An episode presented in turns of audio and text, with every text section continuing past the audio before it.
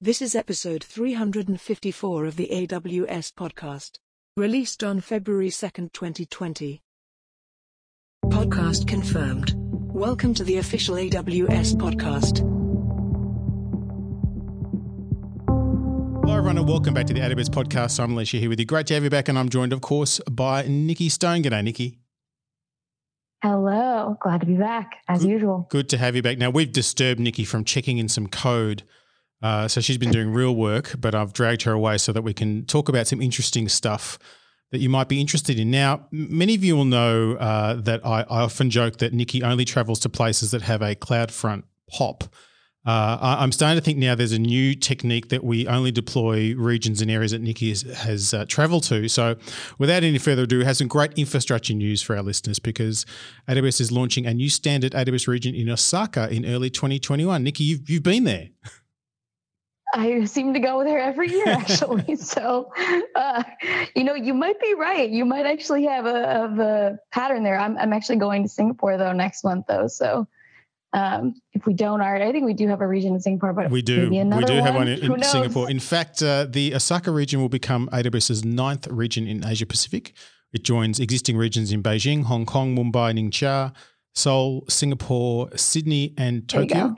Exactly. And uh, this now means we've got 69 availability zones, 22 infrastructure regions, and that means we now have announced plans for 16 more availability zones and five more regions in Indonesia, Italy, Japan, South Africa, and Spain. So your um, travel itinerary is getting longer, but more importantly, lots more options for customers to deploy their applications. Wow, that's a really nice itinerary there. I want to go to some of those places. So this is working out in my favor. Moving on to the topic of Marketplace, AWS Marketplace offers new pricing options for container based software. Um, so, our marketplace is now offering even more pricing options for container based software. Starting today, you can find software that is billed on demand based on new consumption units, such as the number of worker nodes managed. And you can also purchase contracts for one year or longer to secure the best price for your commitment. These new options are available from container software vendors Kasten, SoloDev, Intuse, and Kilt Data, and we expect many more to be added in the coming months. Switching over to the topic of analytics, over to you. So I'm sure that new pricing appeals to you because you're a, you're a container fanatic on the show. So uh, you like the fact that there's container based pricing. Let's move on to like yeah. Let's move on to analytics. You can access resources within your VPC using Amazon Kinesis Data Analytics. So this means you can uh, now get access to this across all regions that Amazon Kinesis Data Analytics is available. We previously announced uh, support for four regions. It's now available anywhere that Kinesis Data Analytics is available. Amazon QuickSight has now launched some new analytical functions, uh, Athena Workgroup and Presto VPC connector support. So now there are some even more uh, useful math functions to perform your advanced statistical calculations. So things that are included are things like uh, logarithms, uh, natural logarithm, exponent, square root, and absolute. Uh, also, now there are additional level aware aggregations on rank, dense rank, and percentile rank. And this means you can really apply and compute these functions on your business metrics, irrespective of the filters applied and aggregations performed on your visuals. So it gives you lots more flexibility. Uh, we also now have support for Athena workgroup associations with Athena data sources. So now you can associate usage controls on uh, on Athena and access uh, different uh, input data uh, based upon what you're trying to do. And also, you can now connect your data in Presto data source within your VPC to build dashboards on QuickSight. Last update. Love it when machines do math for me. it's a good thing, isn't it? And finally, for analytics, there's a new quick start that deploys Matillion ETL for Amazon Redshift on AWS. That's a extract, transform, and load tool that automates data loads and transforms for greater speed, scale, and savings in the enterprise. Uh, if you're using this uh, either on premises or in the cloud, uh, this gets you up and running in about 20 minutes, which is nice. Now, Nicki, we're moving on to the topic of compute, and this is uh, an announcement that I want to give you full space to announce because I think it's pretty exciting for our customers. Yeah, top of this topic is a cool announcement. Amazon EKS announces a 50% price reduction. Fifty Yeah, was that? I fi- said is that that right. that's not a mistake, is it? No, we love not a price drop for our customers. Today they have reduced EKS by 50% to 10 cents per hour for each Kubernetes cluster that you run. That's one. that's, that's it. That's it's just and the thing and so customers don't have to do anything to get this; they just get it from January twenty first. And so They this is this it. is another one where you know trick for young players. This is one where you sidle up to the CFO uh, in your organization and say, "Boss, I've saved us fifty percent on our EKS bills. Don't ask me how I did it, but I did it. You'll see it on the next bill. Thank me later." you should promote me for that. right. I like that. that. Now I know a lot of customers have been very excited to he- hear about Moving- AWS Outposts, and it's now available in seven new regions and additional countries. Do you want to hit us with the list, Nicki? Yeah, the list is uh, Canada, Central, and then Europe, the London region, the Paris region, and Stockholm region. Uh, we have the Bahrain region in the Middle East, and then we have in Asia, Hong Kong and Singapore. That is fantastic. And uh, this is exciting because it's also available in the Hong Kong Special Administration region as well. And this is a solution that's really useful when you need a very low latency as- access to your compute and your storage, but also this connects back into the AWS region of your choice. So probably uh, probably about time we do a deep dive on this at some stage, I think, but we'll get there soon.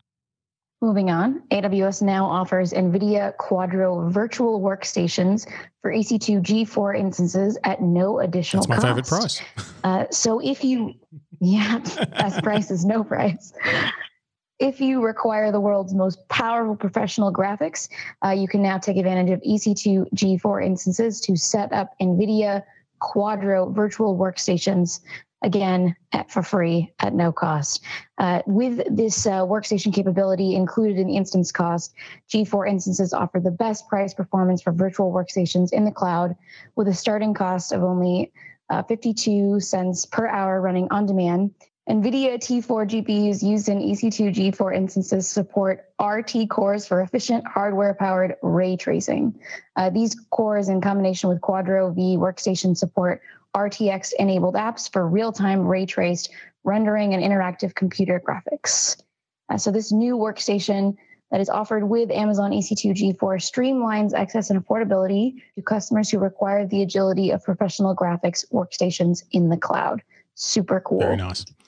AWS Backup now adds support for EC2 instance backup. So now you can uh, automate backup and recovery jobs for EC2 instances without the need for custom scripts or third party solutions.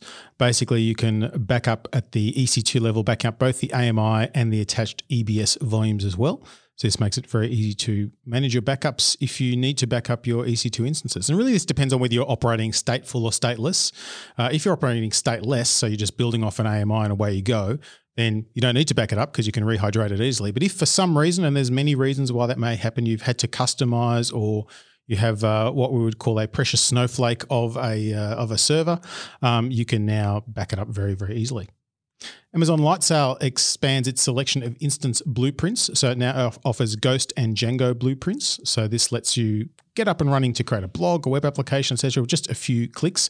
Uh, Lightsail gives you a curated selection of pre-configured application stacks, so you can find the software you need for your project. Uh, Ghost complements Lightsail's existing suite of blogging platforms and gives you a streamlined Markdown interface for creating both personal and professional blogs. And Django is, of course, a very popular Python web framework and lets you create secure and scalable web apps written in Python. So you can get this up and running very, very quickly and uh, just kind of a shortcut to get going, isn't it? Yeah, definitely. Amazon EC2 Spot instances can now be stopped and started, similar to on demand instances. This one's pretty cool. So you can now stop your Spot instances backed by EBS and start them at will instead of relying on the stop interruption behavior to stop. Stop your spot instances when interrupted. So earlier you could only terminate your spot instances, but now you can actually stop them and start them um, with a user initiated stop state provided that the spot capacity is available within your maximum price requirements. Uh, this feature is available for persistent spot requests, and you will not be charged for instance usage when your instance is stopped. And you should cancel your spot requests anytime to actually terminate those instances. I think that's really cool that you can actually stop and start them now before you had to actually terminate them.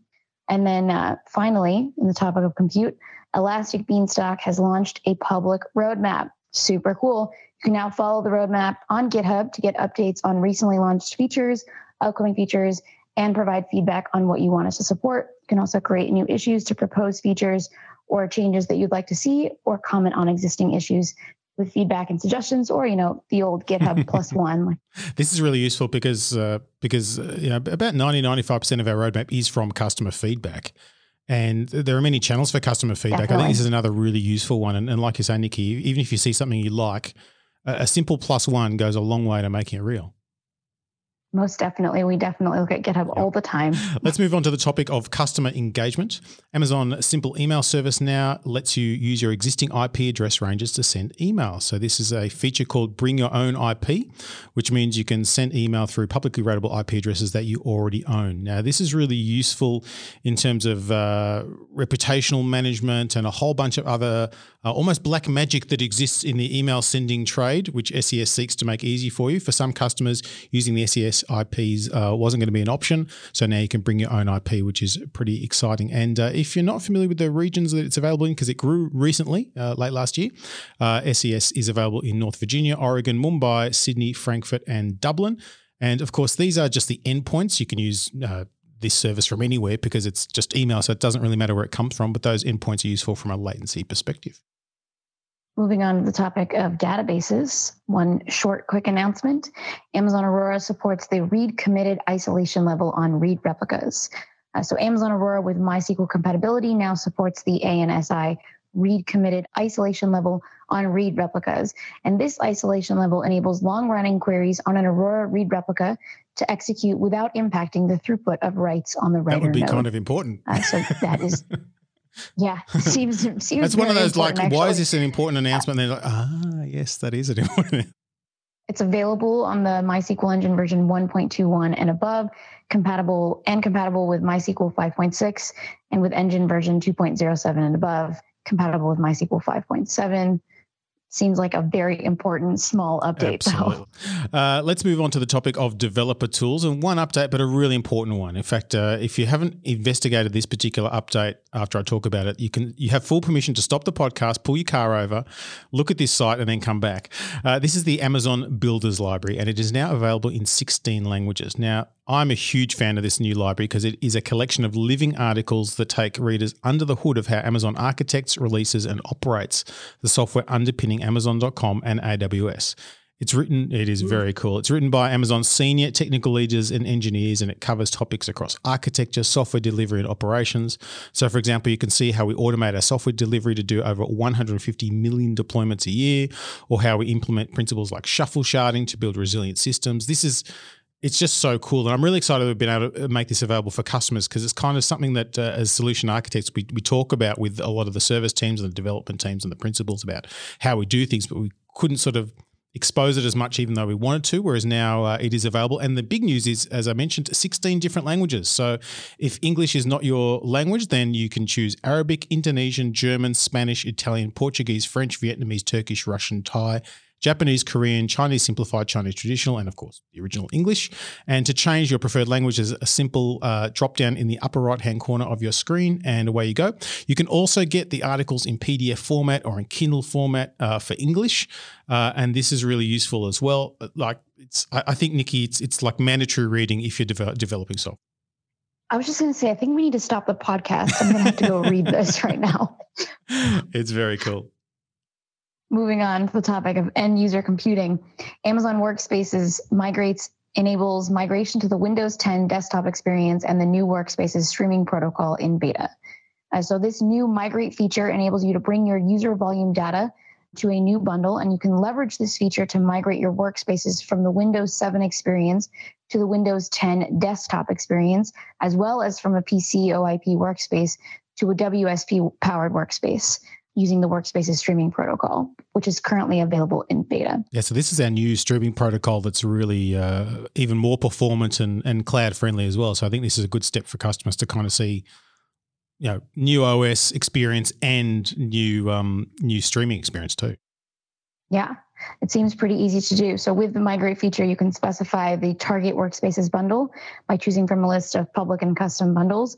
And then migrate will recreate the workspace using a new root volume from the target bundle image and the user volume from the latest original user volume snapshot. A new user profile will be generated during migrate for better compatibility. And the data in your old user profile that cannot be moved into the new profile will be stored in a not migrated folder. Pretty simple, easy. Give it a go. sounds uh, a sounds go. like awesome. So let's move over to another cool topic: machine learning. You don't like this topic at all, do you, Nicki? no, I hate it. It's the worst topic. You love it. Not at all. So excited. Uh, first announcement's mm. pretty cool.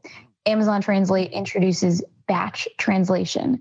So, yeah, you can now use the asynchronous batch translation service to translate a large collection of text or HTML documents uh, at the same time, which is great. It's now available in six regions US East 1, US East 2, US West 2, EU West 1, Ireland, EU Central 1, Frankfurt, and Asia Pacific Northeast, which is Seoul. And then async batch operations are particularly useful for translating, again, extremely large collections with one API call. Um, when the application doesn't need that real time response, the batch service accepts a batch of up to five gigs in size per API, with each document not exceeding one megabyte in size. And the number of documents in the bucket cannot exceed 1 million per batch. You it's a pretty big pretty batch. I, am going to speculate, and this is nothing but speculation, that the uh, update to uh, the Amazon Builders Library relates to that particular capability in Translate. Just saying. Most, yeah, I'm going to say those those have to be related.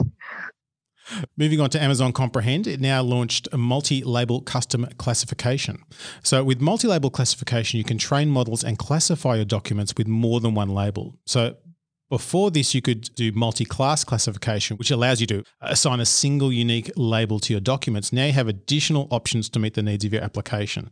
So this makes it even more powerful than it was before. And this is, of course, a fully managed natural language processing service that lets you do text analytics to extract insights about the content of documents. And so the customization means you can really tune it to your particular use case, which is really nice.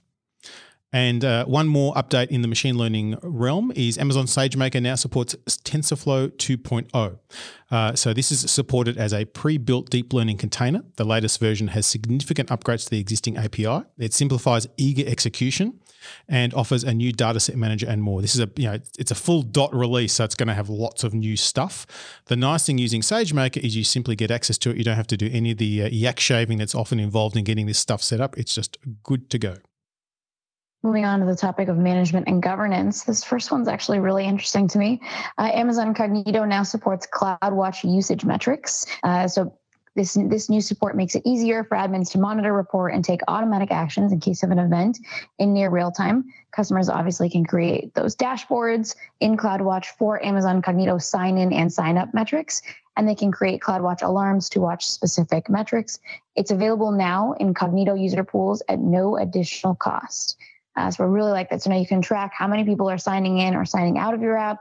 Uh, when someone is creating an account, all the so things. that would help you do anomaly anomaly tracking as well. Like if your signups drop suddenly or suddenly get a spike, that you can you can see. Yeah, I spend a lot of time working on cognito issues with uh, Amplify, so this is i am really excited Tick. about this specific update. Speaking of something uh, we're excited about, I'm excited about the next one, which is uh, workload shares are now available in the AWS Well Architected tool. And this is really useful because the AWS Well Architected tool is a sensational method to understand how well you've built your application. Are there any high risk issues? Are there any optimizations you can make, etc., based upon the pillars of the well architected framework? If you're not familiar with that, we've talked about it in the past. Um, there's a podcast about it as well, but it's basically a way to look at things across uh, profiles like cost, performance, availability, etc. It is a really useful mechanism to talk with your colleagues about how you're building your systems. Now, the new capability means you can simply share your workloads with other AWS accounts. So many customers have multiple AWS accounts to have administrative autonomy for their teams, but with workload shares, you can now create workloads in the AWS account of your choice and share them with AWS accounts used by other members of your review team or with a centralized uh, AWS account. So this obviously gives you lots of options in terms of how you visualize your workloads and do your assessments. So it's a very nice uh, sharing capability that doesn't get in the way of your organizational structure. Moving on, AWS Systems Manager Quick Setup now supports targeting all instances. Uh, so this quick setup now enables you to target all instances in an account. With a single click, you can enable operational actions like patch compliance scanning and instance inventory collection across all instances in an account within an AWS region. So to get started, it's like really easy. You just choose quick setup from the systems manager and it's available in all GovCloud and commercial regions. Seems really, really cool. Uh, they weren't quite done there. AWS Systems Manager has introduced Change Calendar. This one's also interesting. Change Calendar is a new capability that helps you prevent changes to your AWS resources during important business events. Uh, so, using Change Calendar, you can schedule calendar events to control the changes made to your AWS resources during events such as public marketing promotions or when you expect very high demand and traffic to your resources or your sites. Once the events are scheduled, you can then check the change calendar programmatically determine whether changes are allowed or blocked at any given time. Uh, so, you know, before invoking a function or before running a playbook that makes changes to your resources, you can check if the change is permitted by the change calendar API. Uh, you can define a central change calendar. Sorry for butting in there, but I was going to say I think it's a really interesting, uh, in- interesting change because if you think about how change control was done in the past, the calendar you had set was when you could do changes, and it was like a really thin sliver of time. It was like you know you could do it on Saturday or Sunday or you know some some outage time. Whereas really in this brave new world that we live in, we've turned it on its head where it's kind of like you can make changes anytime. And really, what we want to specify is the short times you can't make changes, which I think is a real big change in the mental model. And just it's kind of worth pausing for a second and reflecting on the fact that now if we're building our systems correctly, they're tolerant of changes all the time. But there may be some cases where you just don't want to touch anything. Like you said, you know, you go, you know, it's Black Friday or a big, big something big is happening. Yeah, big event. But other than that, you want you want things to change, which is interesting. Yeah, it's definitely a change in the thought process because I, when I first time I saw it, I was like, "Ooh, that's interesting." I never thought about it going the reverse way, but yeah, I like that one. Uh, last one here for this topic. Amazon VPC ingress routing now supports CloudFormation. Uh, so you can now create CloudFormation templates to provision and configure VPC ingress routing infrastructures predictably and repeatably. VPC ingress routing allows you to route ingress and egress traffic to and from internet gateways and virtual private gateways through networking and security appliances in your VPCs, and you can now create them using CloudFormation. Moving on to the next topic, yeah. over to you. Networking and content delivery. So you now have query volume metrics available for Amazon Route 53 resolver endpoints. So this includes the aggregate number of queries that are handled by an outbound resolver endpoint. And this aggregate metric combines query counts from all accounts that are using shared conditional forwarding rules associated with the outbound resolver endpoint. You can also view query volume metrics for each IP address that is associated with an inbound or outbound resolver endpoint. So this gives you, a, again, a, a more detailed granular view of the query traffic that's flowing amongst the IP addresses that are associated with one of those endpoints. So you can see the activity level at a glance and you can understand if things are working as expected, as not expected, and of course, uh, with, with, anything like this, with these types of CloudWatch metrics, you can set up events, you can take actions, you can notify. It gives you lots more flexibility and visibility. Moving on to the topic of Internet of Things, AWS IoT Greengrass Core SDK for Node.js version 1.6 now supports Greengrass Stream Manager. Uh, so Greengrass released an IoT Greengrass Core SDK for Node.js, which provides support for the Greengrass Stream Manager which makes it easier to collect, process, and export data streams from IoT devices and manages the lifecycle of that data on the device to reduce development time. Moving on again to a new topic of migration and transfer. Simon, what has launched in migration? Yeah, so AWS Transfer for SFTP now supports VPC security groups and elastic IP addresses. So this is very handy. Now you can whitelist client IP addresses using VPC security groups, which gives you an extra layer of security into your SFTP servers. And you can also associate an elastic IP address to the service's endpoint. So this lets uh, end users behind firewalls whitelist access to the endpoint. So this is a really useful way to uh, more easily replace maybe some existing SFTP setups that you've got, which are often kind of really important to the transfer of data, but somewhat unloved from a maintenance and management perspective. By being able to move to the AWS SFTP uh, capability, it means you don't have to manage that service anymore, but this change has allowed you to uh, customize it in a way that's probably familiar to many people who use SFTP in the past, where often you'll uh, have another company sending you data. You say, hey, just whitelist this IP address. This is the only one we're going to use. Send the data across that way. Now we've we've talked uh, price drops today and, and free and other things, but we are not done because uh, the CloudEndure disaster recovery team are also very pleased to announce a reduction of price by eighty percent uh, for CloudEndure disaster recovery. 80%. Yeah, yeah, eighty percent is a lot of percents. Uh, so this now moves it to uh, um, uh, $0.028 per hour. So it's uh, 2.8 cents per hour per server. Um, basically works out to about 20 bucks a month per server. Uh, and by moving from a contract based to usage based billing, we're aligning to the consumption model that gives you greater flexibility.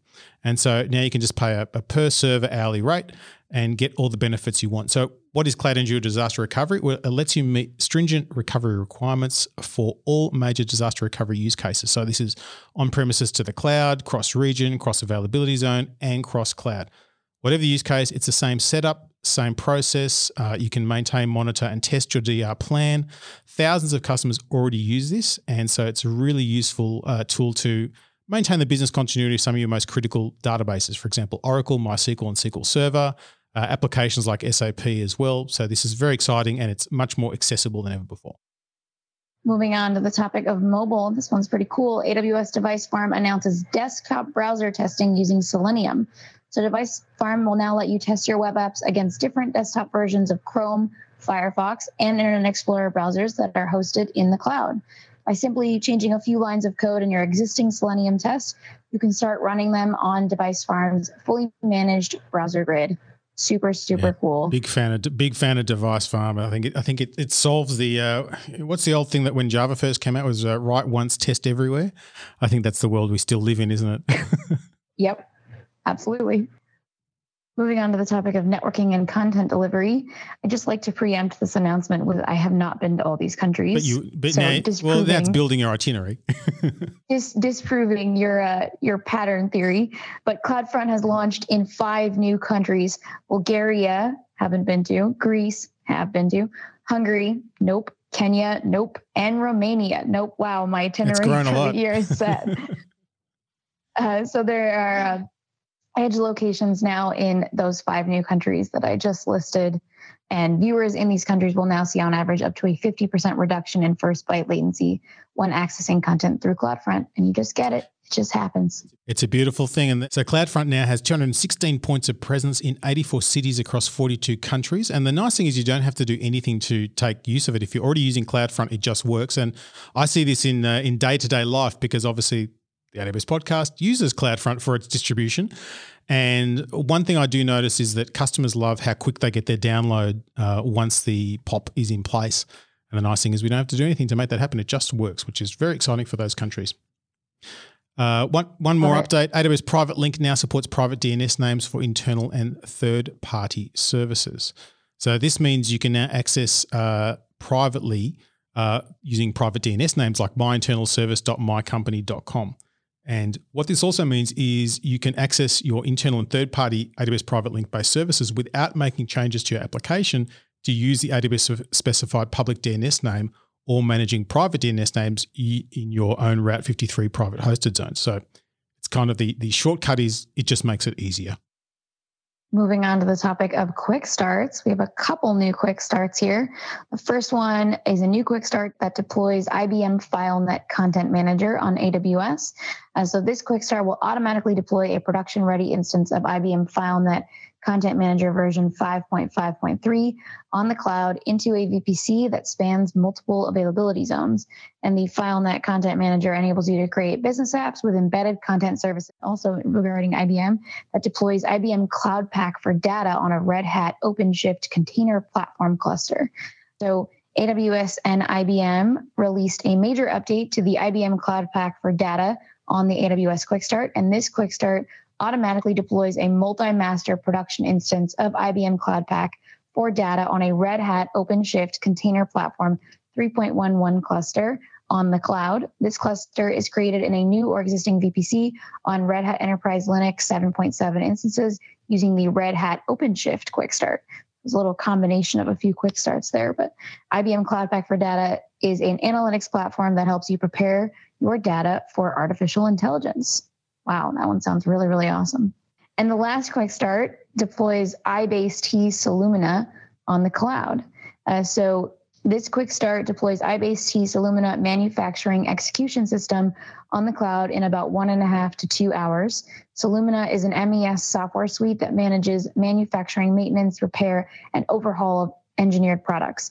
It improves manufacturing productivity, quality, and compliance by providing greater visibility for operators, supervisors, and plant managers, and also improves productivity by managing work instructions, amendments, and corrections. And it's now available through Quick Start. Super easy, just automatically deploy it. Very nice. Moving on to the topic of security, identity, and compliance, some updates for the AWS Security Hub. You now have the ability to disable specific compliance controls. Now you may say, well, why would I want to do that? Well, there are some times where particular compliance controls are not relevant to you. So now you can turn them off and they're now not counted against your compliance readiness score for that particular standard and they have a mandatory field though to explain why it has been disabled. Also, any disablement actions are logged to AWS CloudTrail as well. So you can uh, see what changes have been made, but this lets you tweak some of those things that you may have a particular reason why you can't follow that particular rule. Also, AWS Security Hub has released integrations with four new partners. This brings the total number of integrations to 47 integrations, including 41 external partner integrations and six AWS service integrations. So now supports integrating with IBM QRadar, which is a uh, SIEM platform. Slack, which is a, a, little service one or two of you may have heard of, uh, ServiceNow ITSM, and ServiceNow SecOps as well. So this makes it really easy to get that one picture view of everything that's going on in your world. And another one, another announcement in security is AWS Key Management Service now expands support for asymmetric keys. So KMS now enables customers to create asymmetric customer master keys or CMKs uh, to generate data key pairs in all regions where KMS is available, except in the Beijing and Ningxia regions. So what this means is that AWS customers and third parties can perform unauthenticated encryption outside of AWS KMS using an RSA public key, but enforce authenticated decryption within AWS KMS using the corresponding private key. Similarly, customers can use ECC or RSA private keys to generate digital signatures, and third parties can perform verification outside of AWS KMS using the public keys. This is a very powerful new feature that uh, warrants more discussion uh, in the future. Moving on to the topic of storage, AWS Backup delivers fast restore experience for Amazon Elastic File System item level recovery. So, what this means is that you can now use AWS Backup to perform granular recovery of individual files or folders from Amazon EFS backups using a centralized console for a simplified and fast restore experience to meet more stringent recovery time objective requirements. Uh, to get started, you simply choose the item level restore type and provide one or more paths you would like to recover using the AWS Backup Console, SDK, or CLI. And this release is just a continuation of our commitment to make data protection streamlined and scalable and amazing for our customers. Uh, so now you can basically use backup to do that. Backup wasn't quite done there though, and they now support cross region backup, uh, which enables customers to copy backups across multiple services to different regions. Cross region backup offers a centralized solution to store a copy of backup data more than a region away from production data, helping you to more easily meet business continuity, disaster recovery, and compliance requirements. Now, the uh, EFS team was also busy and they have introduced uh, EFS access points. So, this is a new EFS feature that simplifies providing applications access to shared data sets in an EFS file system. So, EFS access points work together with IAM to enforce an operating system user and group and a directory for every file system request made through the access point. So this helps you with scalability, security, and ease of use. And things that can make use of this include container-based environments where developers build and deploy their own containers, data science applications that need access to production data, and sharing a specific directory in your file system with other AWS accounts. Uh, EFS also now supports IAM management for network file system clients as well. So you can use IAM roles to identify NFS clients with cryptographic security and use IAM policies to manage client specific permissions. So this again helps you scale up and maintain security as well. And Amazon FSx for Lustre announces AWS repository for Lustre clients. I'm excited about this one because this is one of those, again, those simple, small changes that makes life easier. So uh, now you have access to Lustre clients that are distributed from AWS repositories. So this allows you to uh, install very, very easily on Red Hat Enterprise Linux, CentOS, and Ubuntu, and Amazon Linux 2 and Amazon Linux as well. So before today, if you're using those particular platforms, you downloaded clients from the community repositories and applied patches and built in as you needed to.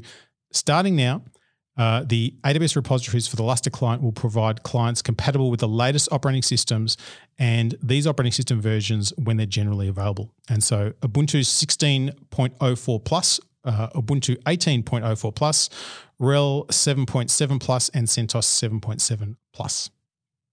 Looks like Amazon FSx file systems also launched some administration features, such as data deduplication, user storage quotas, and others. Uh, so they've now made data deduplication, user storage quotas, and other admin features available to all file systems. Until today, these features were available only on file systems created since November 20th, but now storage admins can use these features on any existing Amazon FSx file system. Uh, so that's data deduplication to reduce storage costs, user storage quotas to monitor and control user level storage consumption, file share management via PowerShell to automate migration, synchronization, and ongoing management of file shares, and user sessions and open file management to restore activity on files locked by inactive users. And lastly, enforcement of in transit encryption on all file system connections to meet your compliance needs. Uh, and then finally, we have our last topic training and certification. Yeah, so there are a bunch of uh, new courses available for customers to use. We have the AWS Game Tech Starter Pack Digital Training Curriculum. So this covers the key features of Amazon GameLift and Amazon Lumberyard, as well as how you can use analytic solutions like uh, Amazon Kinesis and EMR to lead to insights to solve real-world problems with games. Uh, so this has four courses in it. You've got the Amazon GameLift Primer, the Amazon Lumberyard Primer, the Data Analytics Fundamentals, and Why Analytics for Games. So it's eight hours of digital video content. Uh, and this is useful for back end game developers, operational engineers, architects, designers, producers, artists, data scientists, analysts, and business leaders. So, this is a really useful one. Also, there's a new digital course on edX, which is about building containerized application on AWS. So, again, a self paced course. You have video lectures, hands on exercise guides, demonstrations, and quizzes. Uh, so this uh, covers things like uh, ECS, uh, EKS, Lightsail, and ECR. So it's a good way to get going. Now you can uh, audit this course for free for five weeks, or you can pay a one-time fee of ninety-nine dollars to earn a completion certificate and access course content. Check out the link in the show notes. And finally, there is a new classroom course, which is called Planning and Designing Databases on AWS. This is a new three day instructor led course. Yeah, this sounds pretty awesome, doesn't it? Yeah. This teaches you about key features of AWS database services and how to choose the appropriate service to meet applications' needs and requirements. You'll also learn how to analyze several sample applications and determine the appropriate database service for each application and then design and deploy a service to meet an application's needs and business requirements. This would be a good one, I reckon, if you're a, a, a long term DBA and you feel like you want to really stretch out into a whole lot of the, the new databases that are available and really get that feel for how to how to choose. This is probably a good one to go to. There's so many different kinds of databases on AWS. I feel like this is useful for anyone because they're launching new database types every other day. So I definitely want to take this. Yeah, it's all about using the right tool for the right job. So you got to you got to understand them. So that's it. Uh, a lot of uh, a lot of things we've covered today. Nicki, how do people get in touch with you on this newfangled thing they call Twitter? yeah, you can find me on Twitter. Uh, my username is K N E K E Y 23. That's knee like your knee and a key 23. Feel free to give us feedback on the podcast or amplify or anything that we talked about today. Uh, we love to hear your feedback all the time. Thanks for joining us. Indeed, we do love your feedback. If you want to give us a review or a star review or drop an email at awspodcast at amazon.com, we always respond to everything we get. And thanks very much for listening. And until next time, keep on building.